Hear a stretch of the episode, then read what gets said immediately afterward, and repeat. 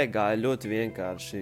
Gan jau kā 95% visu jauniešu, kuri vienkārši iet uz skolā un trenējas basketbolā. Uh, protams, biju gājis trenēties individuāli, lai tā kā kļūtu labāks. Bet tas bija ar tādu kā personīgu mērķi, vienkārši lai radītu labāku sliegumu uz laukuma, tieši jaunatnē, jo, kā jau es teicu, es jau neredzēju nekur tālāk. Un uh, lielas pārmaiņas dzīvē sākās, kad es redzēju, ka Instagramā izveidojās profils ar nosaukumu Elite Euro Talent. Bija pačakojis, kas tas par profilu, un tas, cik es sapratu, bija, kad uh, tiek rīkota nometne Amerikā, kur uh, tu, tu ej atrādies uh, Amerikas treneriem.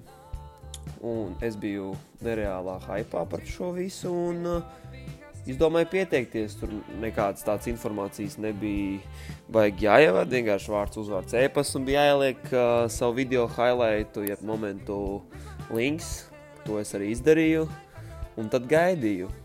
Uh, pēc laika atnāca e-pastā vēstule, kad viņi ir izskatījuši to video un tā tālāk, kad uh, viņi ir apmierināti un ka labprāt man vēlētos tur redzēt.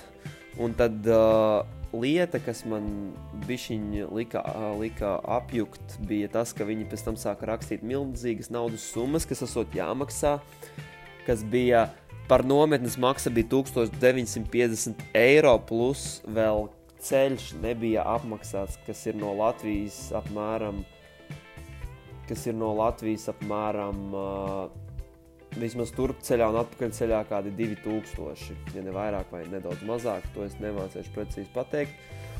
Un uh, es biju aprunājis ar vecākiem, protams, tādu finansi, tā, tādas finanses nevarēju uz doto brīdi atrast, jo, tas, jo tā nav maza naudas summa. Un tad es sāku runāt ar šī, šīs nometnes organizatoru, kas ir Itālis, uh, vārdā Tomaso. Un, uh, Mēs sākām runāt, runāt. Viņš man stāstīja par to nometni, kad viņš baigi gribot man tur redzēt, bet es, teicu, nu, es vienkārši pateicu, ka es vienkārši to nevaru.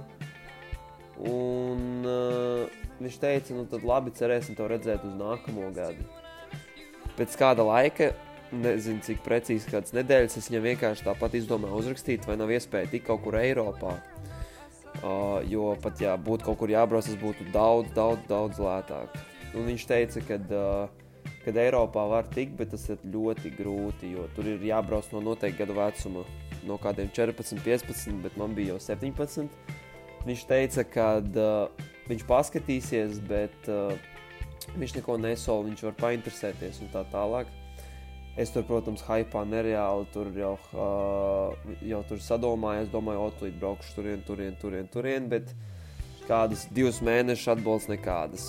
Pienāca vasara, un, un, un bija arī nedaudz paudzies, tā tālāk. Un es viņam atkal rakstīju, tā kā, tā kā, vai tiešām nav nekādas iespējas nekur Eiropā un tā tālāk. Viņš man teica, es tur pateicu, ka es tur esmu paudzies, tā tālāk. Tur uh, bija izveidots jau jauns uh, video highlight, uh, highlights, un, uh, ko es biju aizsūtījis. Viņš teica, tā kā, nu, labi, viņš var pamēģināt, un tā tālāk. Atkal to pateica, un uh, es, protams, cerēju, un tā tālāk. Un pagāja kaut kur nedēļa, divas, un pēkšņi viņš man vienkārši bez konteksta uzrakstīja, ar to vecāku atbalstīt, ka tu brauktu uz ārzemēm. Es kā nesapratu, nu es kā uzrakstīju, jā, jo es ar viņiem jau biju par to runājis, bet viņi to, nu kā viņi man atbildēja, kā jā, viņi atbalstīja, bet gan jau viņi to pateica, jo viņi jau zināja, ka es nekur nebraukšu, vienkārši tāpatās, gan jau, ka kā bērns grib pasapņot un tā tālāk. Un es teicu, nu tā kā jā, atbalsta. Un es prasu, kāpēc. Viņš saka, iespējams, ir piedāvājums. Un tajā brīdī bija tāds iekšēji liels uztraukums, jo kā, tiešām kaut kas jau ir pa īstam, nevis tikai tukšas runas. Bet viņš teica, ka tas ir tikai ir interese, bet nekas oficiāls. Uh, visus, nā, visus nākamos 3-4 dienas viņu bombardēju ar visādiem jautājumiem, kas, kur, kāpēc. Viņš man, tā, viņš man neko skaidru neteica, ja teica, ka tur tikai piedāvājums, kā, vēl tikai interese, nekas oficiāls. Tad viņš man došot ziņu, ka būs kaut kas oficiāls. Bija vasara, un es biju aizbraucis uz savu komandu, Latvijas uh, komandas uh, uh, nometni.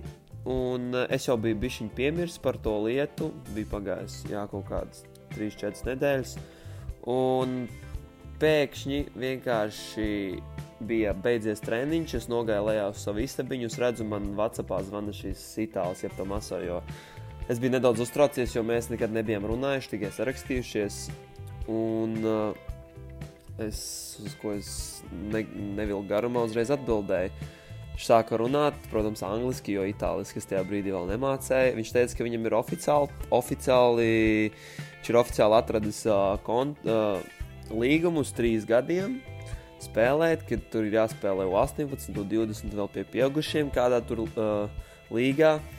Un es, protams, nereāli sapriecājos, tur sāku teikt, tā kā ļoti forši un tā tālāk, tā tālāk, tā tālāk. Viņš teica, ka drīz man, man nosūtīs līgumu un tā tālāk.